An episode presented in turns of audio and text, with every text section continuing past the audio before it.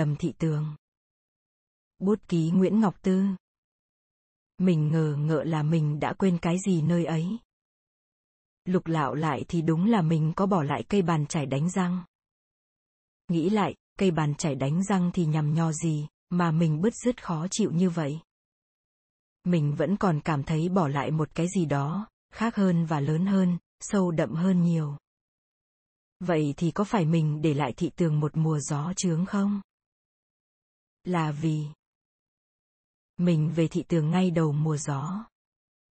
Chướng về lặng lẽ, nửa đêm nghe hây hây trên da, trên tóc. Nằm trong căn tròi giữ lú giữa đầm nghe gió lạc sạc trên nóc. Mấy cái đuôi lá sao xác, nước biển như chỉ chờ có vậy, chạy từ cửa sông Ông Đốc qua Kinh Sáng Bà Kẹo, le liếm lan vào dòng ngọt. Thức dậy ngậm một ngụm đã nghe mặn cứng môi, vậy mà hôm qua mình còn lấy gáo múc lên rửa mặt. Nước đang lợn cợn đục bỗng trong vắt, phớt đỏ, người ta chép miệng, mới đây là nước chè chè rồi. Chim én không biết về trước gió hay sau gió mà đậu chiêu chít trên mấy đống trà.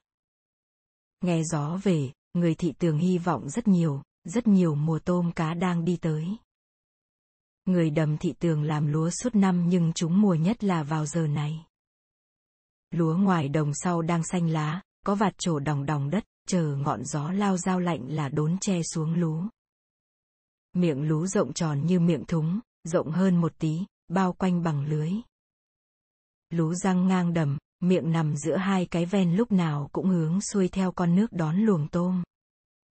Con tôm ngộ lắm, tụi nó lội ngược, thấy ánh đèn treo trên đầu lú, tôm đờ đít vô. Không thể đếm có bao nhiêu ngọn đèn trên đầm vào mùa này. Nhưng người Thị Tường biết rành lắm kìa, ngọn đèn kia là của một đôi vợ chồng son, đem theo là để xem lại album ảnh cưới, và tối nay đã có một vạt đèn vừa tắt ngấm của một cụ già nhất xóm chiều hôm qua đi vào cõi vĩnh hằng. Thị Tường chút bỏ vẻ lãnh đạm, ơ thờ ban ngày để trở thành một thành phố đêm rực rỡ. Thành phố của những người làm nghề hạ bạc. Những ngọn đèn trong mắt thức sáng đêm. Những ngọn đèn đứng yên mà như hấp háy trôi mãi, trôi mãi. Mờ mờ những khuôn mặt người nhòe trong bóng nước. Thất tình cũng không thèm buồn. Cuộc sống đẹp thế, vui thế cơ mà. Mình tiếc sao năm ngoái, không về mùa này, về ngay gió này. Khi đêm hoa đăng không mặc cảm với trăng đã từ từ giếng răng sáng mặt đầm. Mình thả xuồng ra đó chơi. Ra đầm, mình sẽ thấy mùa xuân đang tiến đến gần hơn bao giờ hết. Bờ lá dừa nước xa xa, mờ mờ sẫm. Bầu trời xa lắm. Mặt nước mênh mông. Mình cứ nằm xoãi chân, tay gối đầu lên sạp xuồng, cần gì khua đầm, gió đẩy mình đi, linh đinh trong lòng nước. Sóng vỗ lốc bóc vô mũi xuồng.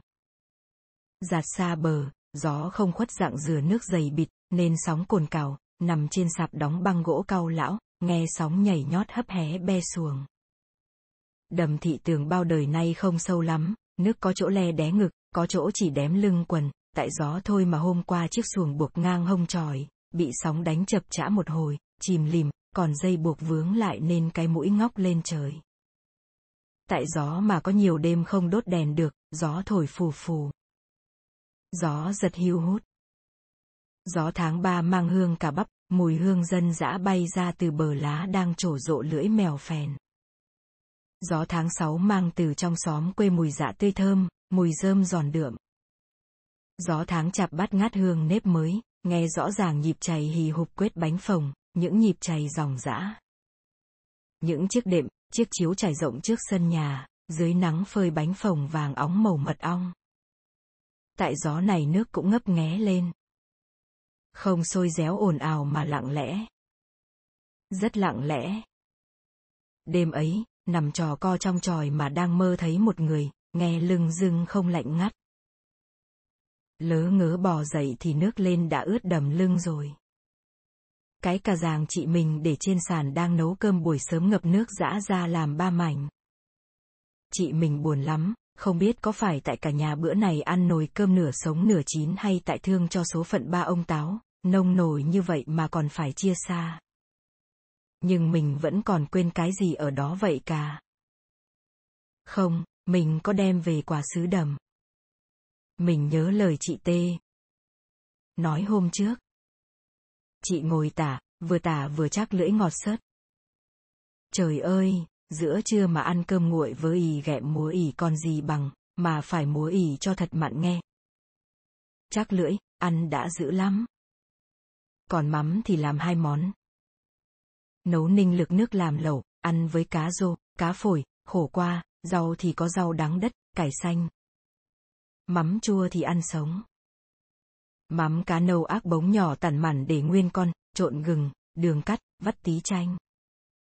Gắp một con mắm cặp với chuối chát, khế sắt lát mỏng dính mà ăn. Chắc lưỡi, nó ngon hỏng biết làm sao mà nói. Vừa chua vừa ngọt, vừa chát vừa cay, tả một hồi bắt thèm.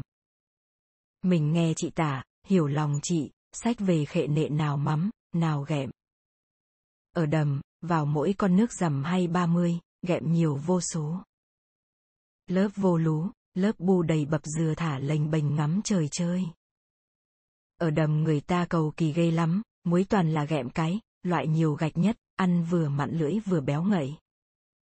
Rồi hỏi về mắm, dù mùa cá hội đã qua lâu lắm rồi nhưng nhà nào cũng còn hũ mắm chưa dỡ, chỉ cần hé cái nắp đậy một chút đã nghe thơm lừng lựng mũi. Cái xứ ngộ, con người nhiệt tình, chưa kịp nói dèm thì đã dúi vào giỏ biểu mang về rồi. Tình thật, mình muốn mang về đâu phải bao nhiêu đó. Một buồng dừa nước cơm thơm, con cua gạch son, một mớ tôm bạc, tôm cẳng, một con cá dứa. Cho bạn bè mình biết cái xứ mình hào phóng cỡ nào. Cho những người xa đầm thị tường nhớ đến ứa nước mắt khi nhìn tại những món ngon năm cũ. Có rất nhiều người từ đầm thị tường ra đi. Đầy Tân Phong, Đất Cháy, Kinh 1, 2, 3, 4, Vịnh Dừa, Giáp Nước. Bà Kỳ, Thọ Mai, Vịnh Chăn, Mũi Mắm.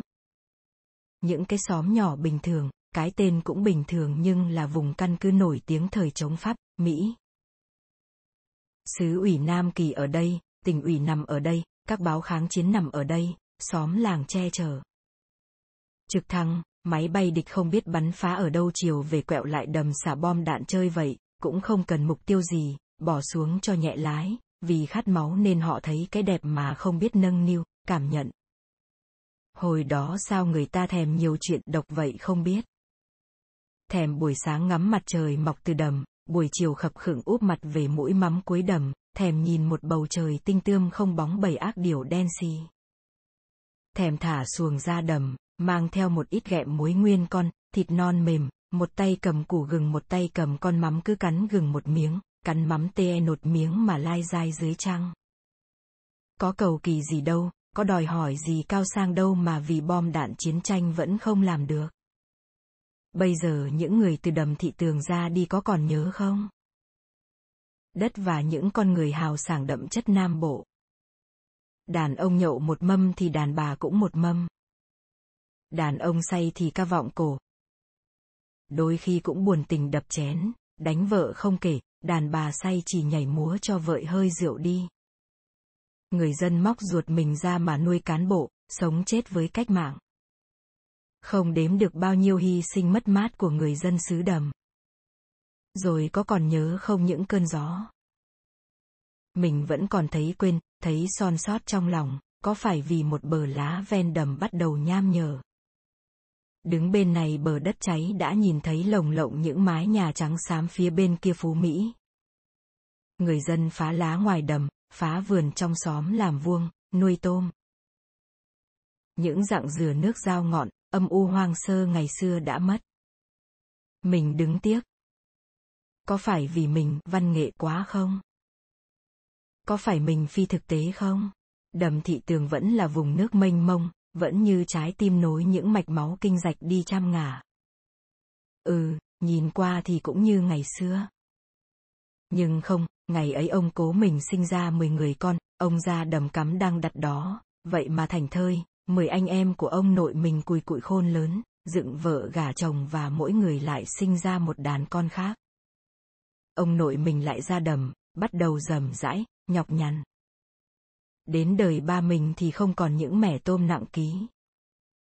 Chuyện cá tôm nhiều vô kể quanh năm, chuyện một chiếc xuồng con với vài tay lưới có thể nuôi cả nhà đã quá xa vời.